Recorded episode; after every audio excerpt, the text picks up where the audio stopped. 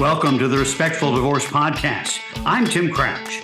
If you're considering a divorce, it's important to know that you have options for how you divorce. On the Respectful Divorce Podcast, we explore those options and provide advice from divorce professionals. So uh, let's talk a little bit about um, uh, financial professionals in divorce and, and maybe the differences between a financial advisor and a certified divorce financial analyst, a, C, a CDFA. Uh, what are the differences between those two roles in a collaborative divorce? I'll take that one, Tim. Thank you for that question.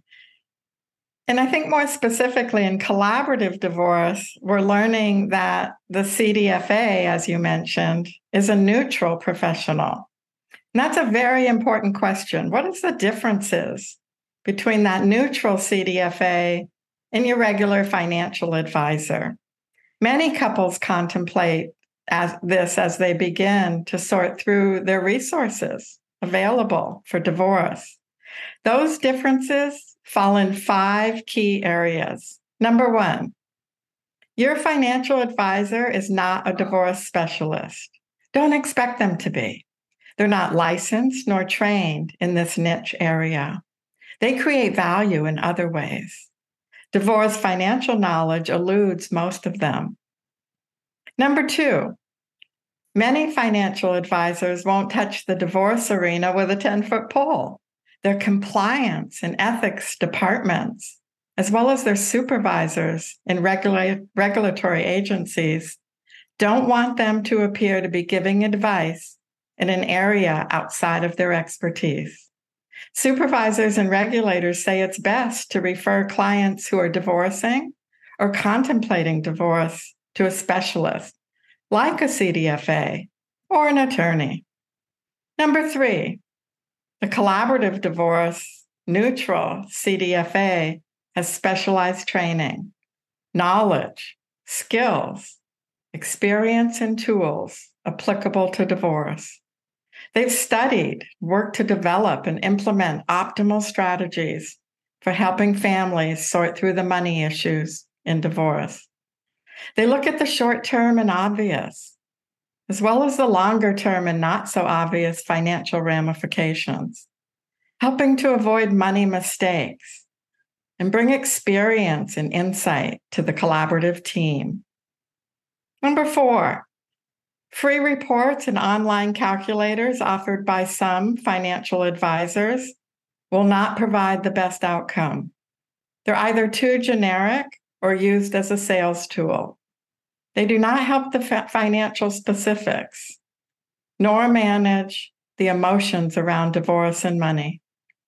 If you've been researching divorce finance, you'd find it can be very confusing and overwhelming. And finally, collaborative divorce CDFAs do not sell financial, insurance, or mortgage products, nor manage investment portfolios. They leave that to the financial advisor. You can relax knowing that a neutral financial professional in collaborative divorce is there to simply gather the data, helping to ensure no stone is left unturned, to educate about your financial pie, to listen with a fresh ear to each of you, to provide facilitation and tools, helping both you and your spouse feel heard as you make more informed financial decisions and reach durable agreements that work for each of you. So, Cinda, can you talk a little bit about how a CDFA or the neutral financial professional in a collaborative case does their work? Yes, thank you. Um, Cathy and I have been doing um, divorce financial analysis, settlement um, for couples for uh, each of us uh, probably about 20 years. And when we first started doing this, I know I would go to attorneys and I would say, Well, I'd like to work as a neutral. I'd like to help people, or maybe I could work on one side to help somebody see what their future might look like. And the attorneys would say, Well, well why would anybody come see you? I can tell them what they need to know. so what's happened over the years, it's evolved. And now we get phone calls where we're asked to come to the table, we're asked to help individuals. And um, in the collaborative process, which is key, uh, the skill set is to be able to work with both people. So both of them have the full scope of knowledge and information and confidence in making their decisions. So now, 20 years later, we are often um, an important part of helping people uh, put their divorce together in a financial sense where they know and understand. And collaborative is the um, a really, really good uh, venue for that process. Um, I've heard it said uh, that that the key to settling a divorce is the financial professional, the neutral financial professional. If you can get past the money issues, the other things become a little easier. But money often is is the issue that's sort of blocking people. Is is is that accurate? I think people go to the money part of it first and to their detriment. We believe that people should pick the process that's going to work best for them. And we, in since this is a collaborative um, objective in this presentation, what we know is that people can settle down and they can start to think in terms of solutions when they can see the alternatives and they both have the same scope of information. A litigated process pits people against each other, just sometimes determining what the facts are and that can be spun out in a lot of different ways. But in collaborative, we stick with the facts and we understand the emotions that are happening for people in the divorce process. And and it's important, Cathy, to be to to to be working with both parties because when both parties see the whole picture, it sort of changes the discussion, doesn't it? That's right, Tim. Being that neutral brings a lot to the table it creates a trust in a different way. The lawyers and the mental health professional coaches are aligned with their clients. The neutral financial is the only one who sits alone at the table with the couple. It's an educational role. It helps to address those power imbalances that may appear and be among between the couple. It's a facilitative role and it's a way to really explore the financial pie, know the facts about the finances in advance, and really bring the education that's needed so that they're both brought up to speed in a way they can make better decisions. Having all their questions answered, not feeling like there's any silly questions. It's okay to ask the same question twice. It's in the data gathering process, the way we organize it and summarize it it educates the entire team, including the couple, in a way that they see the finances differently. Once we get all the data gathered and summarized in a simplified form, then we can begin brainstorming ideas about what's really important to them and why. Develop those financial ideas and bring that to the table. It's really a way we found that brings them the ability to create those durable agreements that stick in the long run. So, what attracted the two of you to this particular work? Why did you want to do this? Like many financial advisors and professionals, too many of our clients would come to us after the divorce was final, not understanding the agreement, concerned about cash flow, being able to afford the house, the income taxes. I saw a need for the education and handholding during the process. And I became motivated to help couples create those durable agreements. I was also blessed to be involved in the mid 90s at a time when the team model was evolving. The financial role was taking on different shapes. We became center and core at the table with the full team. I was in the right place at the right time, if you will, bringing my financial planning skills and divorce training to the table. It was mental health professional Nancy Ross who first teamed up with me to enhance the money and emotions conversations that had to take place between the couple. They saw that this neutral financial role was objective. It was a tool to use in an emotional situation. You know, and the lawyers were drawn to this cost savings and efficiencies because now the neutral would help set the stage, draft the financial disclosures, which are required by law, and ensure accuracy and completeness of the financial data before the discussions began around property division and income sharing. They would say that a more complete picture provided that value added right from the start. And they would tell me sorting through the data and reading all those tax returns was not so much fun for them. So for me, I soon began attending trainings together with the lawyers, often being the only non lawyer in the room. I developed an interest in teaching and training both other financial professionals as well as the team. And this role continues to evolve. We become more facilitative in helping to run the meetings in an efficient way. We create the agendas in conjunction with the team as a whole. And over the past decade or so, the case management role has been a natural fit. The case managers helps to ensure tasks are completed and a roadmap is in place. For me, it's about making a difference helping families restructure in a way that takes a problem solving approach, addressing difficult emotional topics without going to court.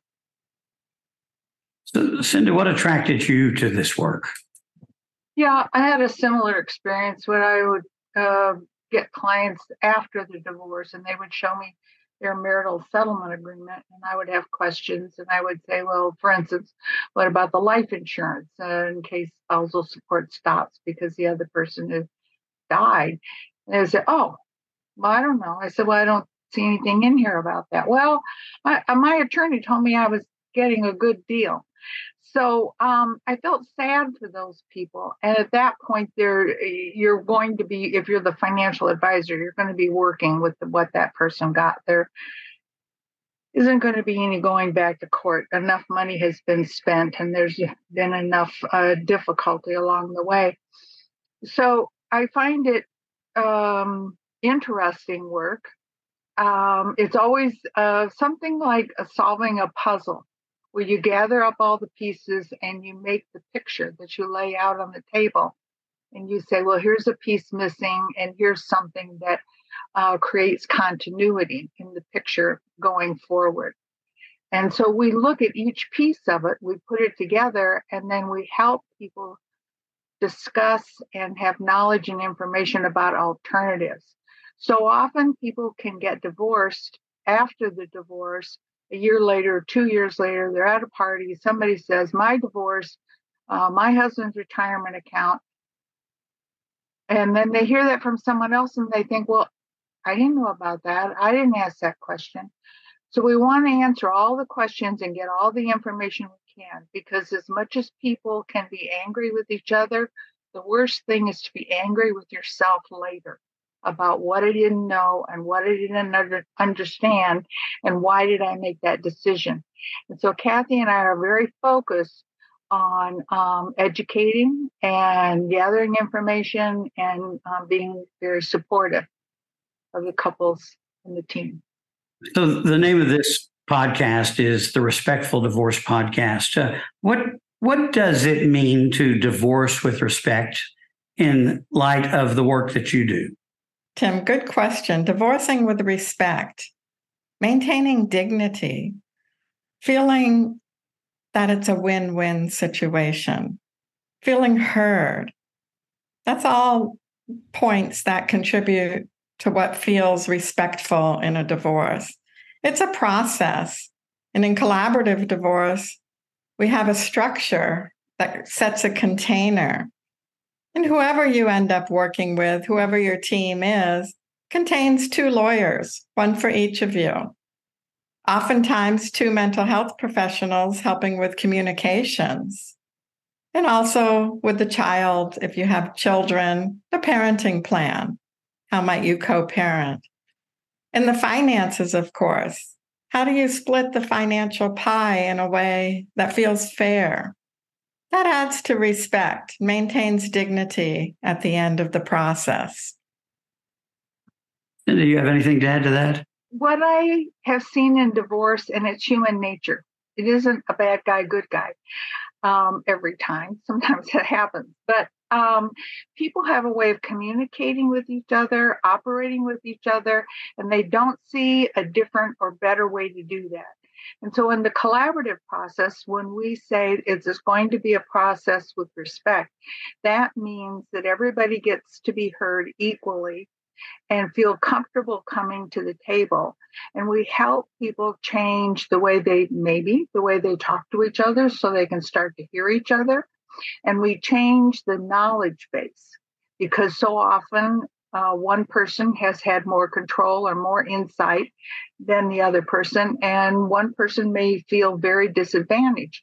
So we create parity and equality in the process so both people have confidence in the decisions that they make. And the the end result of this process versus the litigated process or what you experienced before you got involved in this. How is it different for the the clients post divorce? The objective in the collaborative process, and I believe we accomplish that most of the time, is that people can go to a wedding, go to a graduation, uh, maybe have Christmas with their grandchildren, the other person is there because there's more likely less animosity towards each other because you learn to communicate with each other better and all your questions were answered. So the respect part of it comes during the divorce, and it also is our objective to create respect after the divorce. Hmm. That's a good piece, and I really appreciate that. Also, some of the outcomes differ than, say, in a litigation process. I'm thinking of a couple of cases that I had. One involved a lot of anger due to betrayal and worried about the future. It was a case where a husband had both a long term pension, which was going to provide future monthly income, and came into the marriage with a house. And so some of that house contained some premarital separate property. He wanted to keep both the pension and the house as a way of revenge for the betrayal. After spending time in the collaborative divorce model and running financial models, from a financial perspective, he could see that this would not work out for his spouse, financially speaking. She'd be living under a bridge. He then began to open up and be willing to explore more options together. And that respect shined through. The room temperature went down immediately. They settled in a fair and equitable man- manner, dividing the pension and buying her out of the home so that she could relocate in a more comfortable way. You know, the collaborative divorce model brings a lot of different outcomes for different families. Another one I'm thinking about is so creative. We were so proud of this family as they restructured. Spending time to understand their goals, their interests, their hopes, and concerns for each spouse and the rationale behind them. One family decided to create an agreement where the financial model showed them to be about equal, financially speaking, 15 years into the future. Given agreed upon assumptions, they worked hard together and with their collaborative team, ultimately reached an agreement on how to share their income and divide their assets so that they were equal still into the future. The compassion and the creativity was heartwarming creating an agreement for the family by the family. This doesn't often happen in the litigation process. Collaborative divorce brings opportunity in these new ways. Cathy Daigle, Cinda Jones, thank you for joining us on the Respectful Divorce Podcast. We appreciate your being with us today. This reminder that Divorce with Respect Week is March 4th through 8th. For more information, go to divorcewithrespectweek.com. This is Tim Crouch reminding you that collaborative divorce is a better way to untie the knot.